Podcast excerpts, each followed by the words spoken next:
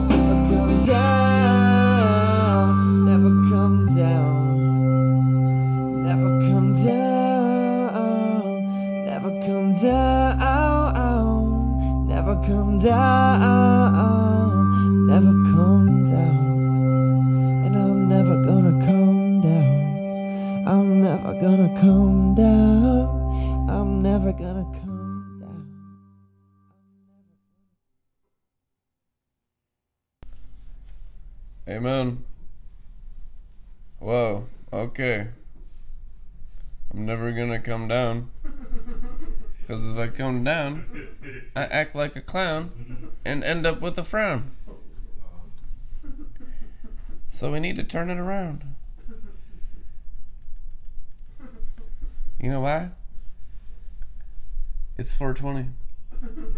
Jehovah Wana smoking in progress. I didn't realize they made it a universal holiday. And the bubonic chronic of the tree of life has given away free bud to everything that has breath. purest pure of the plant of righteousness, inhaled into you at your current level of faith because it's flowing out of you, out of your belly like rivers of living water. And that plant of righteousness is the very word of God, which it is written in the word of God. I inhale your word. Oh God, I inhale your word. At the laying on of hands, they were healed because that substance, the plant of righteousness, which we tenderly and lovingly call Jehovah Wana, a better substance. Mm-hmm. Healing, the leaves are for the healing of the nations. And let's not forget that weed makes you dumb and lazy. All right, so we are anti marijuana. And it's the you should- loser's drug. Now, some people uh, might argue, well, what about what about taking an Advil or an aspirin or pharm- pharmacia or the doctors? line, and what they're trying, what they're trying to excuse is they're trying to say that, well, I'm using it medicinally, marijuana medicinally.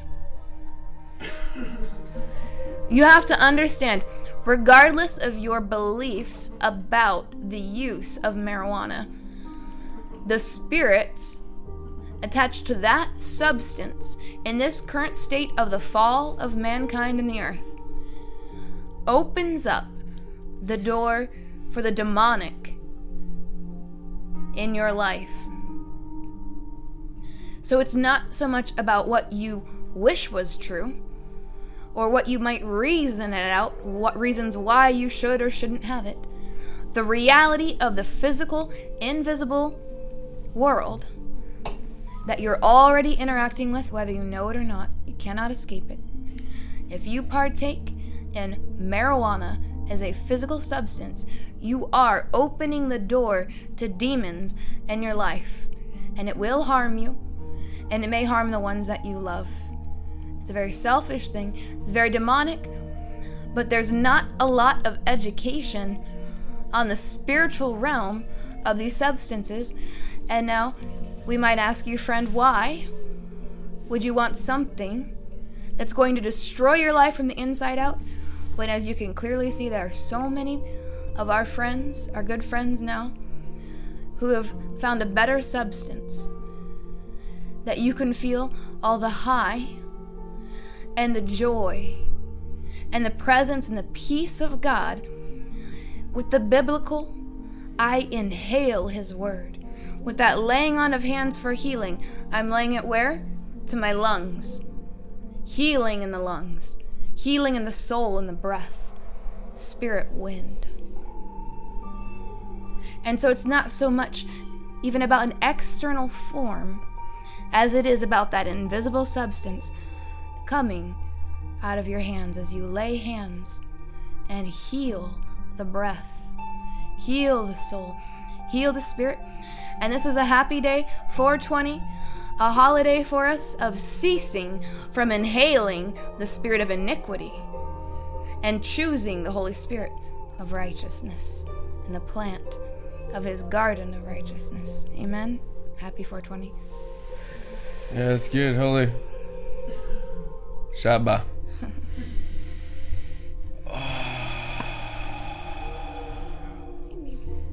Here's some to my cat. You live intoxicated. Yeah, that's spiked catnip. she likes it. Mm-hmm. Did you know there's still coca leaves in Coca-Cola? But they've taken the cocaine out, but they're the only company in the US that's allowed to legally import coca leaves. I'm sure I they don't have a that- shady side business. I I'm sure find that fascinating. I was like, no wonder why I like Coca-Cola so much. That's delicious. Favor. I was watching the History Channel yesterday on the the Coca-Cola company. And Kellogg's, how we got flakes in America. Oh, ah, She really likes it. Shaba. so that's a beautiful day in the neighborhood. We're pressing in to Celestial Torah of Moses. That's where my teaching and my schooling from heaven is at.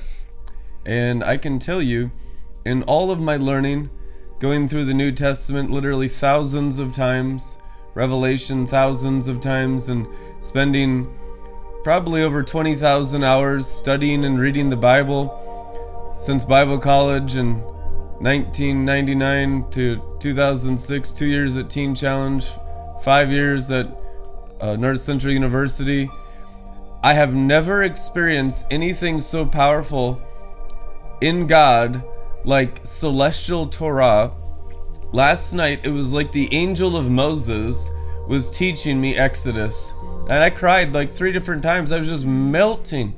I was, I don't, the fire of God was so strong. And it, it appeared to me what I was experiencing is the answer to all the fire and the greater glory and the, the cosmic sovereignty and the taking over of principality and everything was getting into Torah. Amen. And I honestly did not know that. You know, and I usually follow the Holy Ghost as whatever has the most glory fire on it. That has been predominantly the theme of my training and discipleship in the kingdom of heaven for 24 years. What are we doing today? Whatever has the most glory and fire on it, that's what we're doing today. For the maximum eternal benefit of God the Father formed in your spirit man, transforming and renewing your mind. And that's all we've done for 24 years. And it is shocking how it's usually something outside of your thinking in order to grow your spirit. It's still 24 years later in the glory cloud. I was born in the glory cloud, raised in the glory cloud, in continuous miracles, signs, and wonders from day one, and I'm still completely shocked at the training of heaven upon our lives. Mm. Like, who would have thought that all of the stuff that's anti law in Paul would be the complete reversal in the maturity of the church 2,000 years later? Because Paul's like laying foundations of new covenant grace. If you have that established in your spirit, rock solid, you know the New Testament like the back of your hand, you will be brought by heaven into the wisdom of the Old Testament. You'll be brought into the wisdom of Psalms first week you're born again mm-hmm. in its Old Testament. You go into the minor prophets, you go into the major prophets, you go into Job, and Job's just an endless depth of God's heart. There's wisdom in Job that will be fathoming and revealing for thousands and millions and trillions of years. It's just, it's an endless discovery in the training of God upon our lives. Truly, what makes us sons and daughters of God is that we're always students of God, always learning more about God and higher things that we never knew before, challenging our intelligence, challenging our spiritual mind, our soul mind, and our, our fleshly mind, challenging every aspect of our existence for more of God. Amen. Even when the impulses of the flesh are crucified, because I tell you what, you get into cosmic Torah with the angel of Moses, you ain't going to have lust problems. It'll burn your eye sockets out. You spend time in Exodus when you wake up in the morning. This is how you young men keep your way, your lives pure, your hearts pure, living according to your word. Your word is truth. Now, I tell you the truth. I have yet to see anything more powerful against all of the lust and the perversion of this generation more than Torah. I mean, you read about even Apostle Paul stuff and people get into grace and then they still sin and just grace, grace, grace. I'm telling you now, you get into Torah and that struggle, that addiction, the masturbation, the pornography, the lust, the girls, and all the hormones, the impulses of the flesh, that stuff gets straight up terminated like the pigeons of Leviticus, where it says, wring their necks and splatter their blood on the side of the altar. that stuff is like the wringing of the neck of the pigeons. So nice. You need to look at sins and the destruction of the animals as birds, beasts, and reptiles of different sins that have demon spirits 100% of the time behind them. If you struggle with lust, there's not even a chance that there's not a demon there. If you struggle with religion, 100% of the time, there's a religious demon behind the sin. So, think about it this way when you get into Leviticus, and you will, because we're going to learn cosmic Leviticus, and it's just, Oh yeah, just Leviticus completely awesome. slaughter these demonic birds, completely slaughter these demonic beasts and the reptiles and every fallen angel and bird and beast of hell will be completely wrung and slaughtered like Leviticus prescription. It reminds me of how upset the demons got when we were just slaughtering the chicken, the slaughtering the chickens declarations. They hate it. So, when you start to see the sacrifice of different thoughts inside your spirit, inside your soul, for there are many rooms inside that temple. You have secret hidden rooms, there's doors, there's windows, there's stuff you don't even know about inside you already because God's creation is gigantic. When God created man and woman in the beginning, it was like a universe inside of them. And that's why the star stuff is so important because he breathed through the heavens to create man and woman. So you are a part of the heavens by being created by God. It's not something you can avoid. You can put your head under the sand and pretend like, oh, that's New Age or some kind of other thing, and just reject an understanding of God's creation of Genesis 1. Day 4, God creating the stars.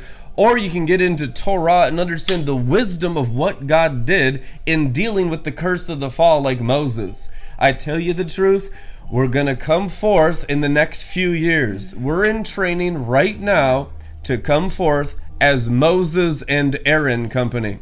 Amen. And it's going to be severe upon the nations. This is the fulfillment of Moses and Aaron, and you can guarantee their angels, the angel and spirit of Moses, and the angel and the spirit of Aaron, will help us constantly in the final Exodus. The Exodus in Exodus was a type and a shadow, the Bible says. It was a type and shadow for wisdom and understanding of final exodus of God's people in the earth back into the third heaven, Garden of Eden, through the conquering of the second heavens like the wilderness. Rising up on the moon, you are like you just crossed the Red Sea and you can hear Pharaoh screaming from the other side. I mean, that's really what it is. When you begin to exodus, you begin to ascend. Resurrection is your exodus, ascension is your exodus. And there's always a higher height because there's no cap even to the seventh heaven. There's no cap in God in any direction of spiritual growth. It's endless. It's infinite. It's Ein Sof. It's um, it's so powerful, you guys. What God has made available to people today, even though there's the most iniquity of all time from the fallen angels to prevent what Rebecca and I have become predestined foreordained sons of God to lead cosmic righteousness in a wisdom like unto Moses and Aaron in the new covenant with the Lamb of God. The Lamb of God, if you read Leviticus, is the sin offering. What does it mean? Now you can be in the heavens and not be pestered by accusers, devils, against sin or past things that you've done or even stuff in your DNA and bloodlines. Why? You have the eternal sin offering. You have the blood of the Lamb of the eternal new covenant in the cosmos, in the heavens, in the earth, in the moon. The moon shall be turned to blood, which means we're going to have overcomers. Joel's army stands on the moon, the moon, so the moon turns to blood. It is written. Mm-hmm. It's not just, oh, the moon sign, and we're just animals down here looking at space, sharing space pictures on Facebook all the time, like that freaking matters at all. That's not what it's about. It's about you having the cosmos awakened inside your body to be a temple of where the Holy Spirit is over the earth. The NASA stuff, I mean, it's fun, and but that's really not it. You're missing it. If you had more wisdom, you'd be posting Revelation of Genesis 1 and not space pictures, so just stop that stuff. it's really off subject and it's really irrelevant. It's almost like an animal response to cosmic revelation. Or we're like, we just talk about space and stars now, and we're like astronauts, and it's just, it's absolutely mm-hmm. like infants in Christ trying to be mature, and it's just off. It's wrong. That's not even wisdom at all. There's no wisdom in that. There's no wisdom in sharing space mm-hmm. pictures. Right. You So- repent. So keep in mind, if you find that offensive or it hurts the feelings, consider what feelings. Sick of your space pictures. Consider what feelings might be Hate hurt. the Hubble telescope. Right. Remember, when the animal sacrifice is being made, right? Those things that prick the emotions, the response instead of offense, if you feel any prick of offense or defense, it's likely that there's that animal nature in the soul, bearing the image of birds, beasts, and reptiles, that needs to be slaughtered on the cosmic altar. And so instead of being, oh, well, I'm not, you know, oh, you know, woe is me, just put it on the altar and let it be crucified with Christ. dare you?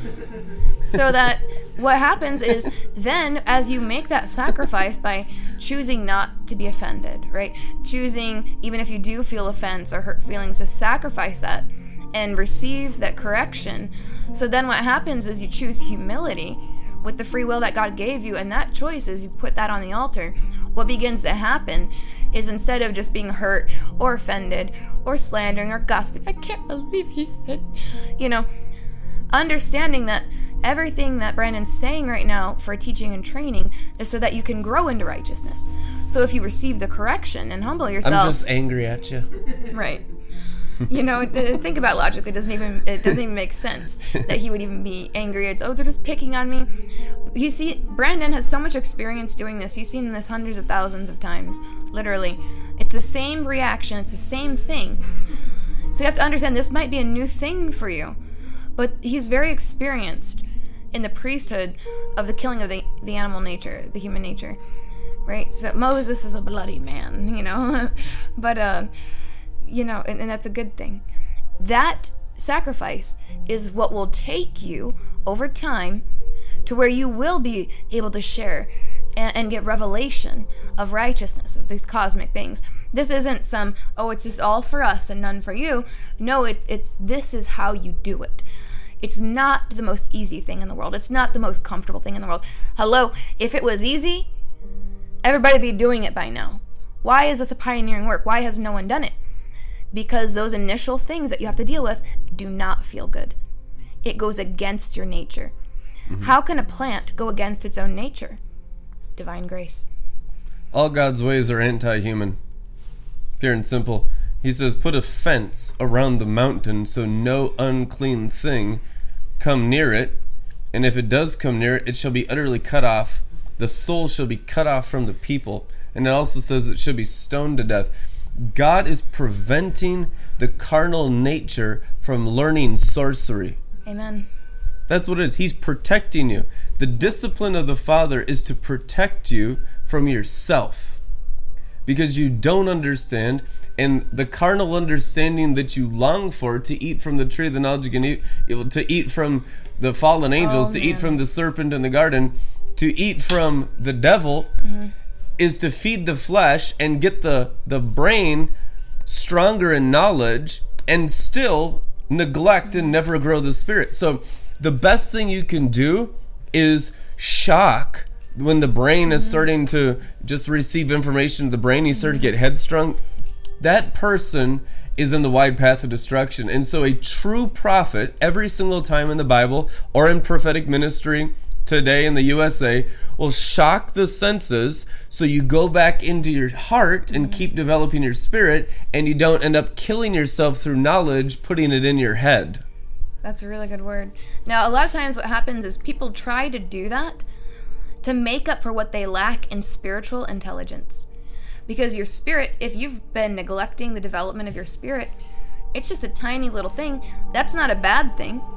Well, toddlers, you know, they have to learn to, to crawl and then walk. You have to learn to, to speak and make sounds before you form words, more specific sounds. To, and then you learn communication. That's a whole nother thing. So if you've been neglecting the growth of your spirit and you're trying to be intelligent or trying to use intelligence to communicate and you're reverting back to the carnal brain, well, your spirit hasn't even touched the brain yet. So you're going back to the throne of Satan, which is in that bone throne seated at the place of the skull where Christ was crucified, so that you could receive salvation in your skull. The only way possible for you to inherit that place, biblically, Levitically, correctly according to New Torah, is the sacrifice of it, hmm. of the promise, of that renewed mind, that brain, on the fire mm-hmm. of the altar of the Son of Righteousness in your spirit. And you have to grow your spirit. And once your spirit starts to hit the brain, you start to get the renewed mind, the mind of the spirit, working in your brain. That's growing your spiritual intelligence. So when that is lacking, that's evidence that you've been neglecting the growth of your spirit or just a level of immaturity, you're not there yet. And that's fine. In that case, what did King David say? I'm not to contemplate those things that are too high for me.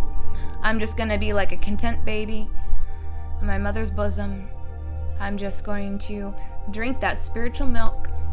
That's what we do. We take these cosmic things and we put them into a form that's going to, yes, war in the heavens, attack the enemy, but also impart it into you in the amount that you can handle for all the levels watching currently. And we have angels that go out at the sound of our voice, and the angels surrounding you as you listen, who are taking and giving those things to you, imparting it to you. You're being cared for. You're being grown up in Zion. You're being raised. You're being disciplined. You're being loved. You're growing. You're growing up in Christ. So rejoice in that. And know that as you keep growing, there's those big moments that happen, those milestones, right? When a child, what's a milestone of your kid? When they, they walk for the first time, when they speak, they say their first word. That preciousness, that how much more precious are those moments of your spirit growing to your heavenly Father than to your earthly parents or to an earthly parent to their child. So understand it's a precious thing, embrace it, enjoy it. And once you understand how it works, you keep sacrificing the mind, thoughts, and opinions, keep growing the spirit, and you start to enjoy the fruits of that. And that spiritual intelligence, it will come forth.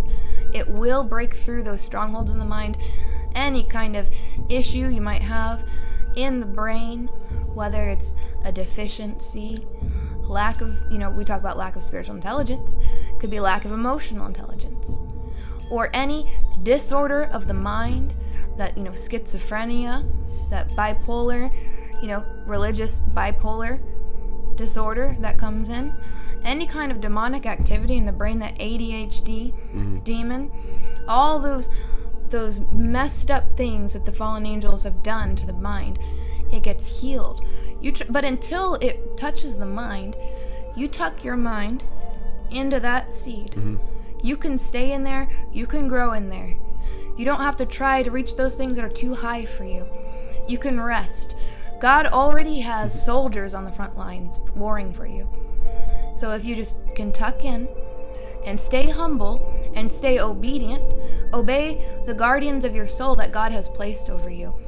And, you know, those people God has in your life and then in this in this ministry, hmm. if you stay in that safe place and you grow in holiness, you're you're learning and training for righteousness and holiness.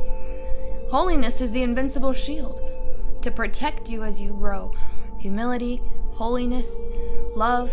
You you lay hold of those things. The measure that's of grace that's been given to you. That's all God's asking of you. He's not asking you to hurry up and in two weeks go to the front lines, cosmic front. No. Grow where you're planted. Do what God's asking you to do, the works the Father has for you, and that's where you'll find the fulfillment of your office because it is written in the Word. If you read in the Word of God, that it's where you're fulfilling your office, mm-hmm. where you're fulfilling your office, mm, that's where you're going to be on track. That's where you're going to be blessed. That's where you're going to be prospering and abundant in your soul and in the rest of your life. I'll tell you a mystery. All hell is in the mark of the beast 666. Now, it's not microchips and guillotines, that's nonsense. I'll tell you wisdom, second heaven's interpretation of the book of Revelation at John's level, apostolic understanding. Every foul, detestable spirit of the kingdom of hell is inside the human brain. Hell is inside the human mind. Heaven is inside the mind of Christ. So you're transfigured by the renewing the renewing of your mind, the removing of the old mind and the renewing of the current mindset you have right now. So the kingdom of hell is in the human brain. You notice that continuously about yourself and others. What are you going to do about it? Build up your spirit, wash your mind, be washed in the water of the word by the renewing of your mind, and you will have healing in your brain. Now, the demons don't want you to know this, but the only influence they have is through the mark of the beast, which is the human brain. If you can at least come to the place where you understand that, you'll understand all the works of the devil. If you don't have that foundation, you'll be clueless in spiritual warfare your whole Christian lives. Now we can wage the good Christian warfare against the beast or the human being. Amen. And we do it together. It's called Catch Me the Little Foxes That Spoil the Vineyard. The vineyard what? Of the heart of God inside the believer's spirit. That completely expunge divinity instead of expunging Satan. So, to fight the good fight of faith, you're renewing your mind to be passive and your spirit to be aggressive. It's okay to be passive aggressive as long as the brain's passive and the Holy Spirit is aggressive, you're following God accurately. But if the brain is aggressive and the spirit's passive, you are following demons 100% of the time. Loose! And you need to be aware of it. It needs to be brought to your attention because Christians aren't taught right. They're not taught temple of the Holy Spirit, 1 Corinthians 6:19, the understanding of the plumbing of the temple and the seed and the farming and the sower sowing seed and all of the elements that go into the new covenant. You have not been taught accurately yet from a righteous cosmic perspective of God's creation. What's God's creation called in the Bible? Torah of what you are, what God is. We have some understanding but really not enough to even save us. The church does not have enough wisdom to be saved right now. I mean, you go to heaven when you die, but that's not salvation in God's book. Overcoming death is what the Bible calls salvation. Dying and losing and having continuous problems, sorrows, struggling with the same repetitive sin patterns. Oh yeah, that's what the spirit kept mentioning. that vision of, I, I think some of our viewers may not understand how bad the situation is. Uh, he was mentioning, uh, from your experience in research and your studies, uh, didn't what were the statistics, or do you remember the ballpark statistics? One hundred percent. of yeah, of uh, Actually, one thousand percent. Okay, so this was really interesting. The spirit was bringing up what you mentioned on previous Joel's bars about the um, use of pornography in Hmm. hotel rooms uh, versus with a normal, normal everyday hotel usage versus when a Christian conference would come in. Do you, do you remember? Yeah, that? it was That over fifty percent. of the statistic from Bible college. Yeah, Mm-hmm. It was higher, pornography abuse is one of Satan's main stru- uh, strategies to completely destroy this generation through lust, because lust of the eyes will terminate any possibility of vision and clarity, which means you'll never see God or angels or heaven or be able to follow God. You're just stuck in the dirt because you got sin. I tell you the truth, the most powerful thing to combat that, start reading Exodus and Leviticus, but really Exodus. I feel that the angel of Moses is upon the Christian church, and God's going to help you. He's not going to just leave you to your sins. He's not just going to kill you in your sins. He's going to help you sanctify you from your sins. You know the Lord's name is? Yad He Vav He Mekadeshim, the Lord our sanctifier. He's the Lord our Savior, Yad He Vav He Yeshua, which means the Lord is our Savior, but then He also sanctifies. He will sanctify you, which means He'll deal with your junk. Don't hide it from Him. He'll deal with your stuff, He'll deal with your blind spots. God has perfect vision not to accuse you like Satan, but to sanctify you so you can have a better life. I know the plans I have for you, says the Lord, always for good, never for evil. Problem is, is we're so defensive in our pride, we don't let him come in and touch our wounds, and we're like, I'll just deal with it when God's not here. God's the only one that can deal with it. Get vulnerable with God and get vulnerable with a, with a friend in Christ, someone online, someone you know, you know, send it to Rebecca at, at. The women, women can email me if it's your problems with lust. If you're a male struggling with lust, please email Brandon or one of the other Jack, you can email Jake Email Jake. Well, it's or Brian Stonehouse. Brian, yeah, Brian will give you the, the word. Yeah, you're, Brian's got some man. You got good revelations. The Remember other day, Ruel? Gideon's 300 Lord's talking. friends of God. When uh Moses' stepdad comes to him and he says, Moses, what the heck are you doing? Look, you're you're here all day long listening to the people that's gonna kill you. That's what Ruel said. Yeah, some good advice. Zipporah's So the man who tried Dad? to kill him. But listen, Moses listened to his stepdad and said, You're right. So he began to delegate everything to judges and anyone that had any wisdom at all. Wisdom over thousands, hundreds, tens, and so he just gave it all out there. You need to do that. And then Moses dealt with like just the Supreme Court issues, is what Scripture said. That's good. Amen. And so that's what we're doing, delegating authority, Timothy. Yeah, that that the Lord's been speaking about that. Well, some people raised up in cosmic righteousness. You know, when God starts to give you like little responsibilities and things like that, uh, which He's been talking about to me as well today. That it's good. It helps you to grow. You sow that seed. You grow in your authority, exousia, which is really powerful. I would go for you know, don't not go after the dunamis power, but I would really go after exousia for the power. That is authority. That is in cosmic righteousness. That is, you know, where we're going, our higher levels of exousia than we've seen. Not in a long time, not since Christ, and maybe, you know, the first, and, you know, in Moses, in, that- in that first age, you know, the Acts of the Apostles. But, uh, Ruel, I think that was a uh, mark from your spirit. I have, a, we've got a message from the Lord to scribe, describe some righteousness today. If we, uh, I think that was, because, you know, Moses, Right was- on cue. all right, that was our right on cue. This is exactly what the Lord was talking uh, to me about today. And I got to experience Moses today. I know you talked to him last night.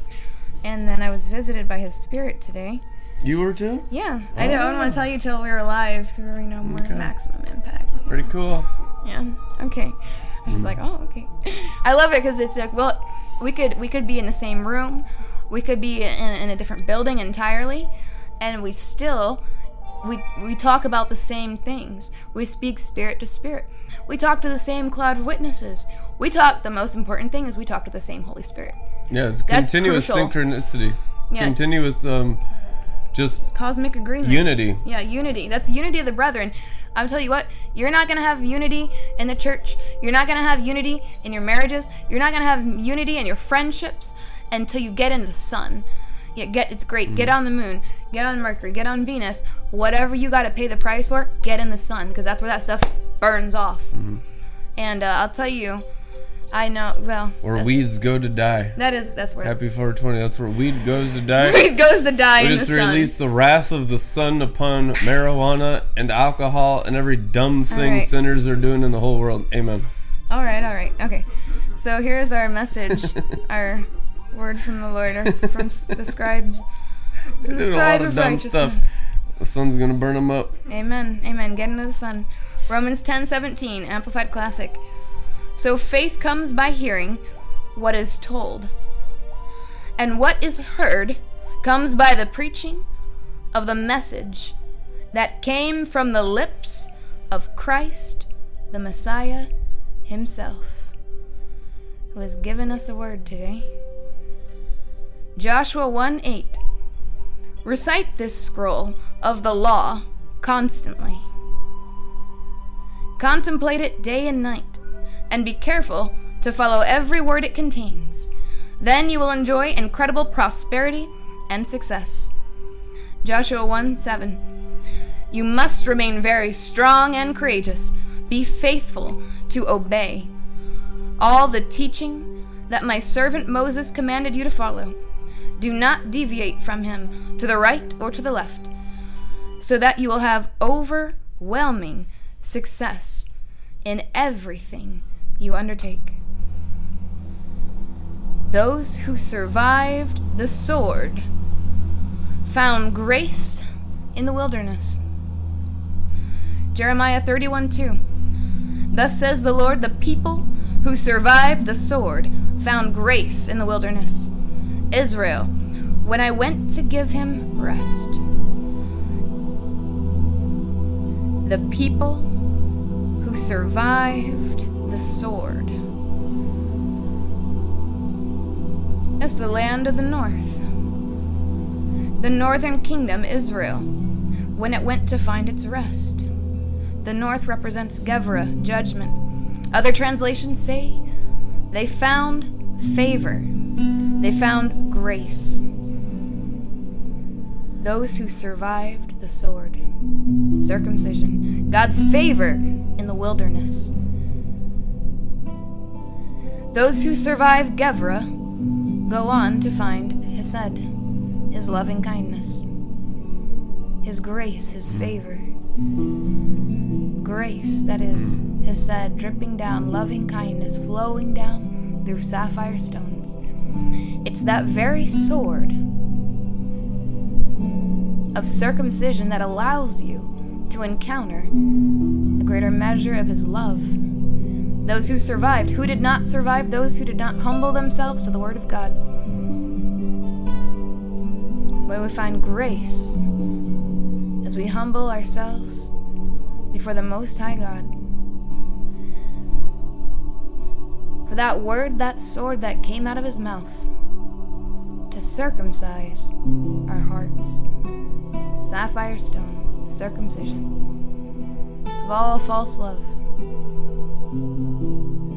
everything, of darkness on the other side. Genesis 27. The blessing of Isaac, who represents Gevra. This is the blessing of Isaac. This is the blessing of those who survived the sword. And did he not survive the sword himself? When Abraham, who represents that loving kindness of God, brought down that sword upon him, the angel stayed his hand. Mm-hmm. The Lord provided the sacrifice his own son. May, here's the blessing of Isaac. Hmm. Yadhe Vavhe Yaira.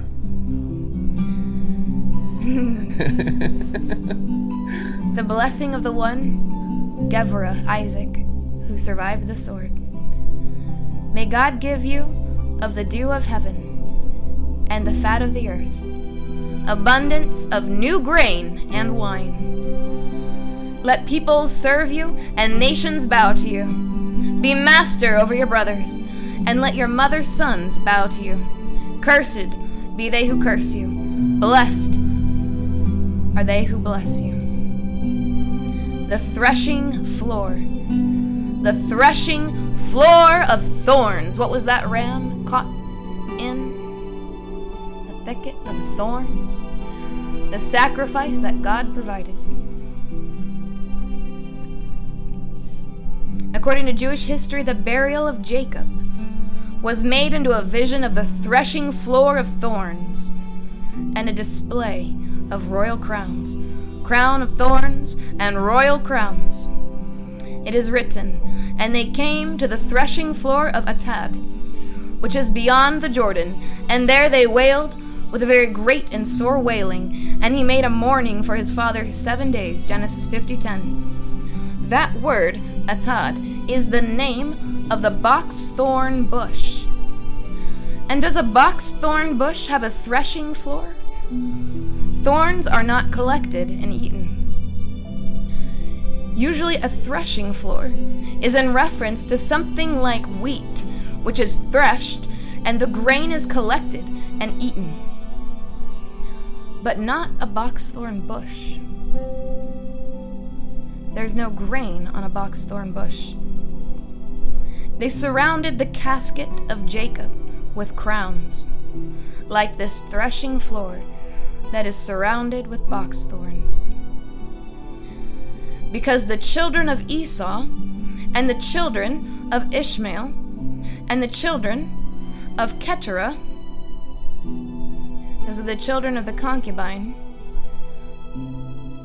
who are said to have learned from Abraham's secrets and used them for sorcery. And so he sent them away. But at Jacob's funeral, they surrounded the casket with crowns like this threshing floor that is surrounded with box thorns, because the children of Esau and the children of Ishmael and the children of Keturah all came to the burial of Jacob. A sage taught initially, they all came to wage war with the family of Jacob, the twelve tribes. But once they saw the crown of Joseph, the viceroy of Egypt, hanging on the casket of Jacob.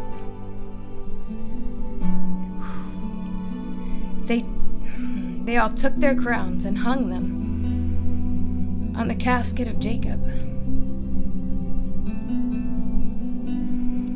36 crowns were hung on the casket of Jacob. This was the great honor accorded to the family of Jacob. The sons of Jacob, the eleven brothers, were saved by Joseph yet again. Remember Joseph's dream?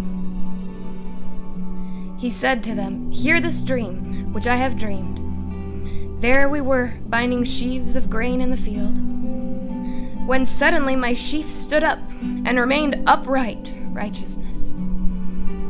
Then your sheaves gathered around and bowed low to my sheaf. His brothers answered, Do you mean to reign over us?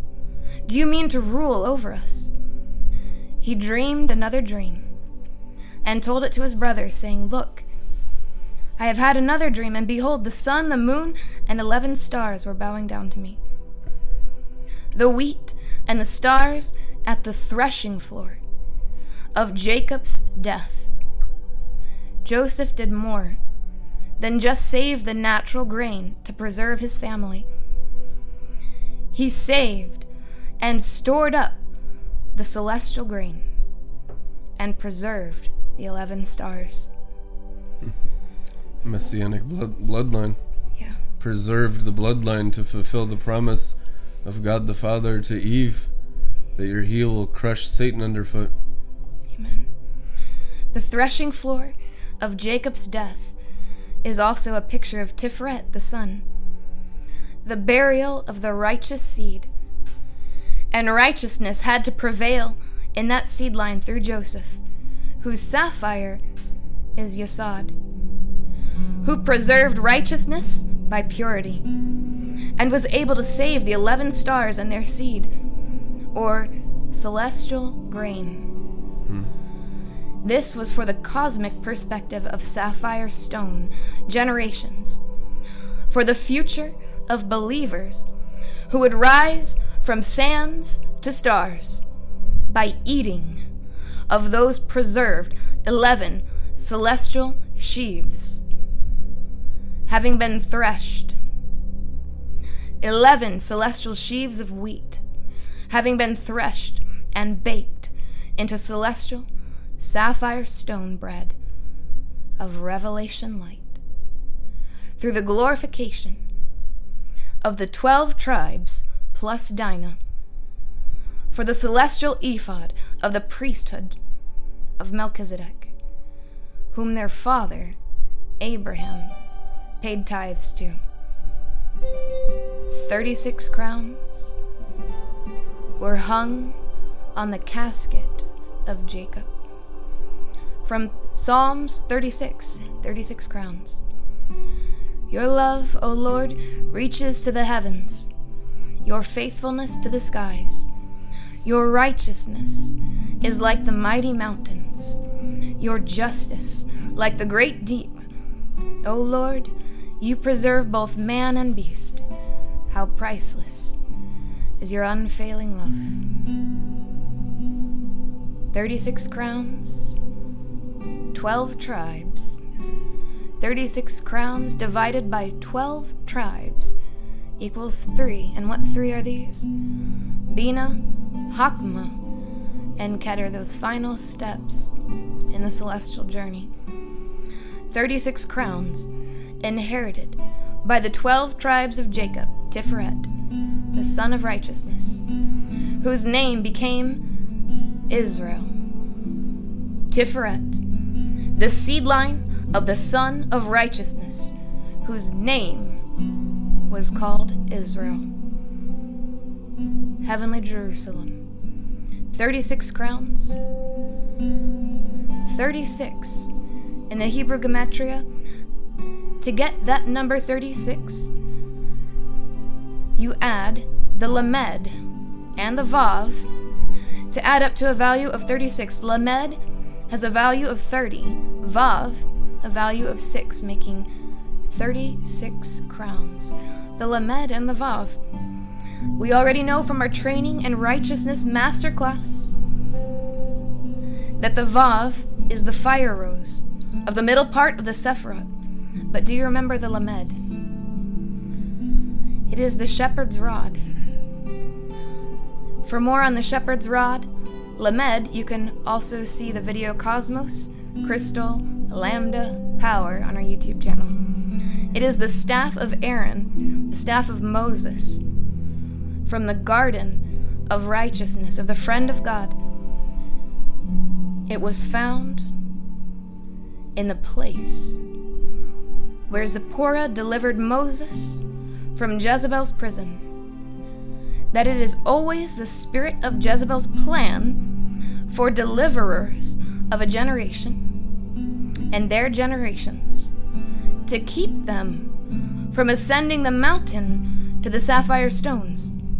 And that has always been her demonic assignment. It's the Tower of Jezebel. Mm-hmm. Her position in that tower and her demonic assignment is to keep the saints from rising into sapphire stones.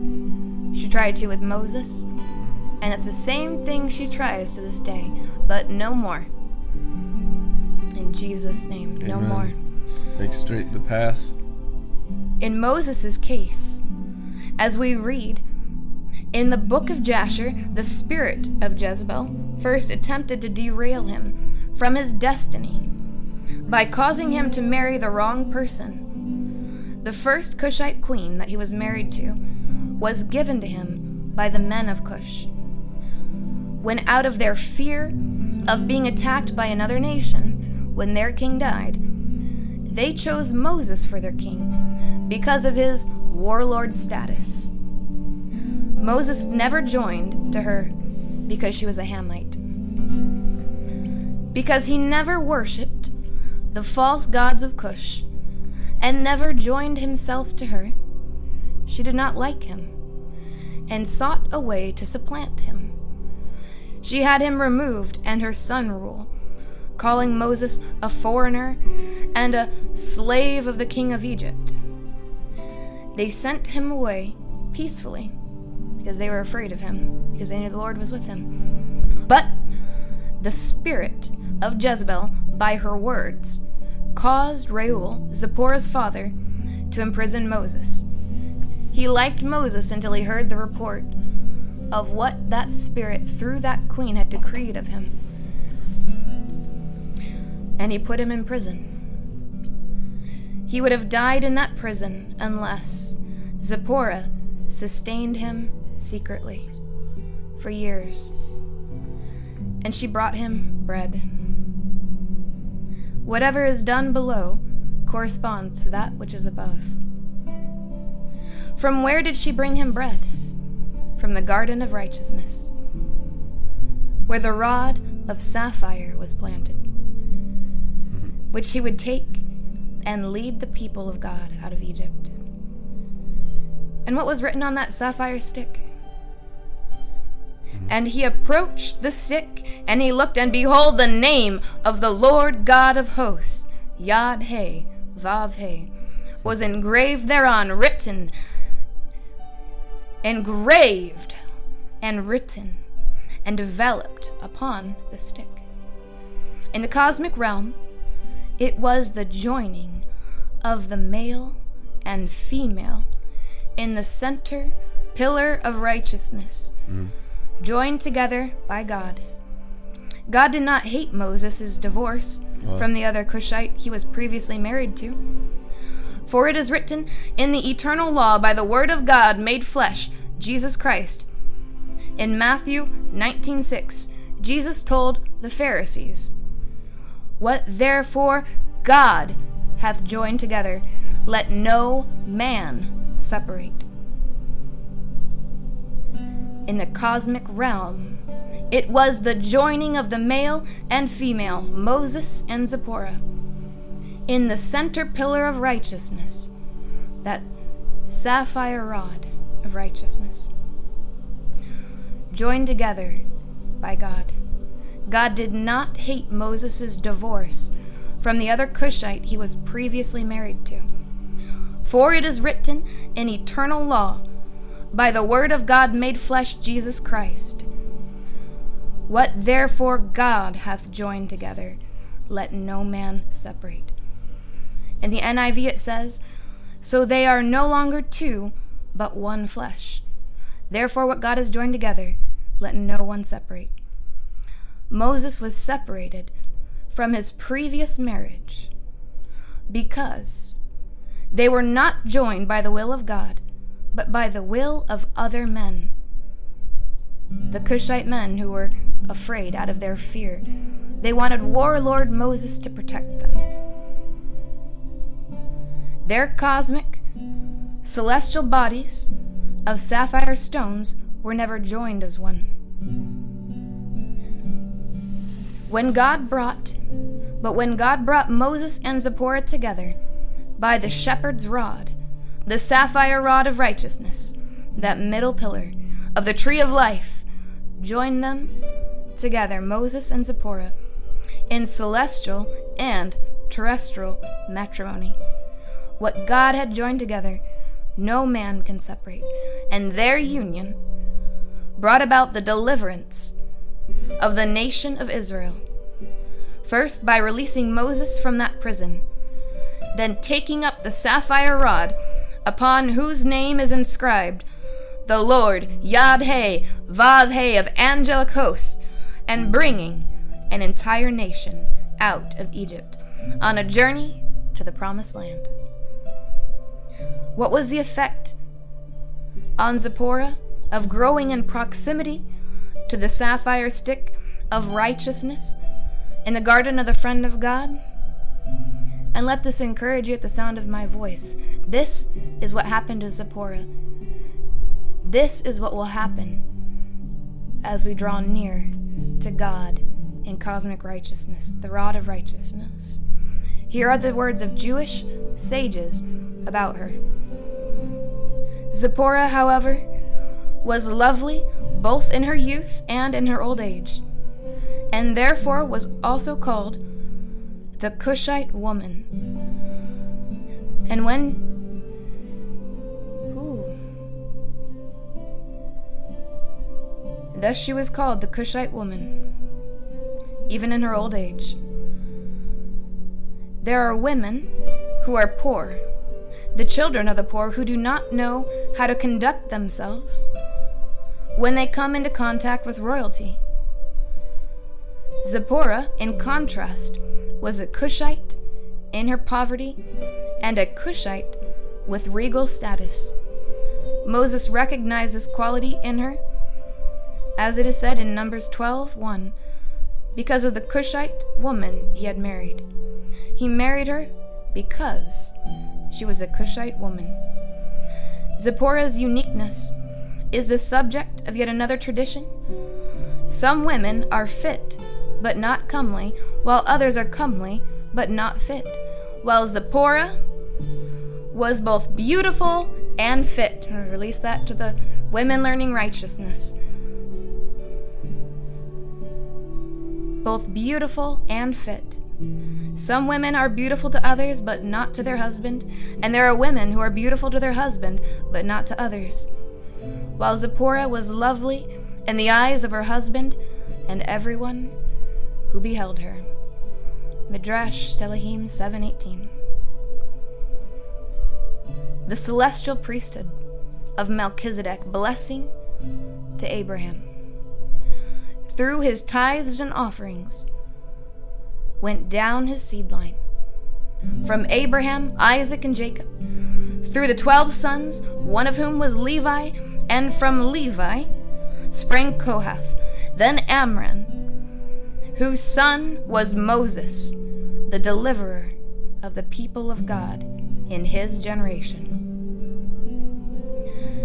This impartation was passed down through the seed line from Melchizedek to Abraham to Moses, who prophesied of Jesus in Deuteronomy 18:15, who would fulfill the book of the law of Moses and fulfill the promise to Abraham of his seed that would come, the Christ, and fulfill that blessing and impartation that was given at the table of Melchizedek. For it is written in Isaiah 46 4, I have made, and I will bear, even I will carry and will deliver you. The Ten Commandments given at Sinai were a shadow of the ten celestial commandments of the sapphire stones upon which Moses and Aaron, Nadab, Abihu, and the seventy elders of Israel witnessed God Himself standing upon sapphire stone.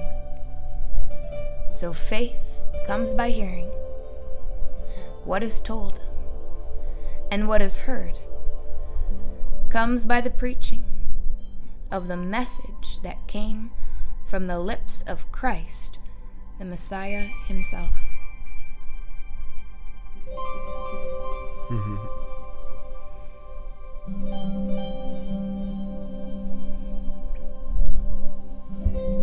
I assume I'm addressing believers now who are mature. Draw your own conclusions. When we drink the cup of blessing, aren't we taking into ourselves the blood, the very life of Christ? And isn't it the same with the loaf of bread we break and eat? Don't we take it into ourselves, the body, the very life of Christ? Because there is one loaf, our manyness becomes oneness. Christ doesn't become fragmented in us. Rather, we become unified in Him. We don't reduce Christ to what we are, He raises us up into what He is. That's basically what happened even in old Israel. Those who ate the sacrifices offered on God's altar entered into God's action at the altar. Ephesians 1 7 message. Because of the sacrifice of the Messiah, his blood poured out on the altar of the cross. That's why that stick, the rod of righteousness that Moses wielded to do all the signs, was the only thing Adam was allowed to take with him out of the Garden of Eden from the third heaven. God only let him to take one thing. It was the stick that Moses wielded during the Exodus that was in Reuel's garden. That represents, like she said, the center, which is the lamb that was slain before the foundation of the world. The center of the menorah, the cosmic pillar of the Spirit of the Lord. Because of the sacrifice of the Messiah, his blood poured out on the altar of the cross our cosmic rod of righteousness, the cross.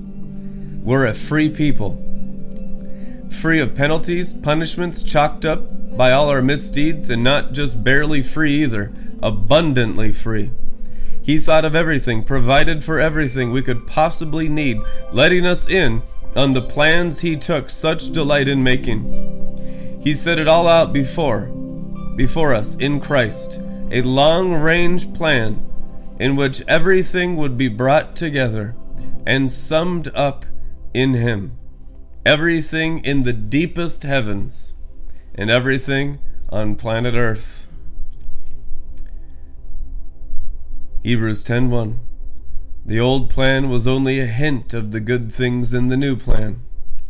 Since that old law plan wasn't complete in itself, it couldn't complete those who followed it. No matter how many sacrifices were offered year after year, they never added up to a complete solution. If they had, the worshippers would have gone blissfully on their way, no longer dragged down by their sins, but instead of removing awareness of sin, when those animal sacrifices were repeated over and over, they actually heightened awareness and guilt. So, what did the demon do? The animal? It heightens the awareness and guilt. For what? Jesus, the Lamb. Amen. Bring everything out of darkness into light. Why?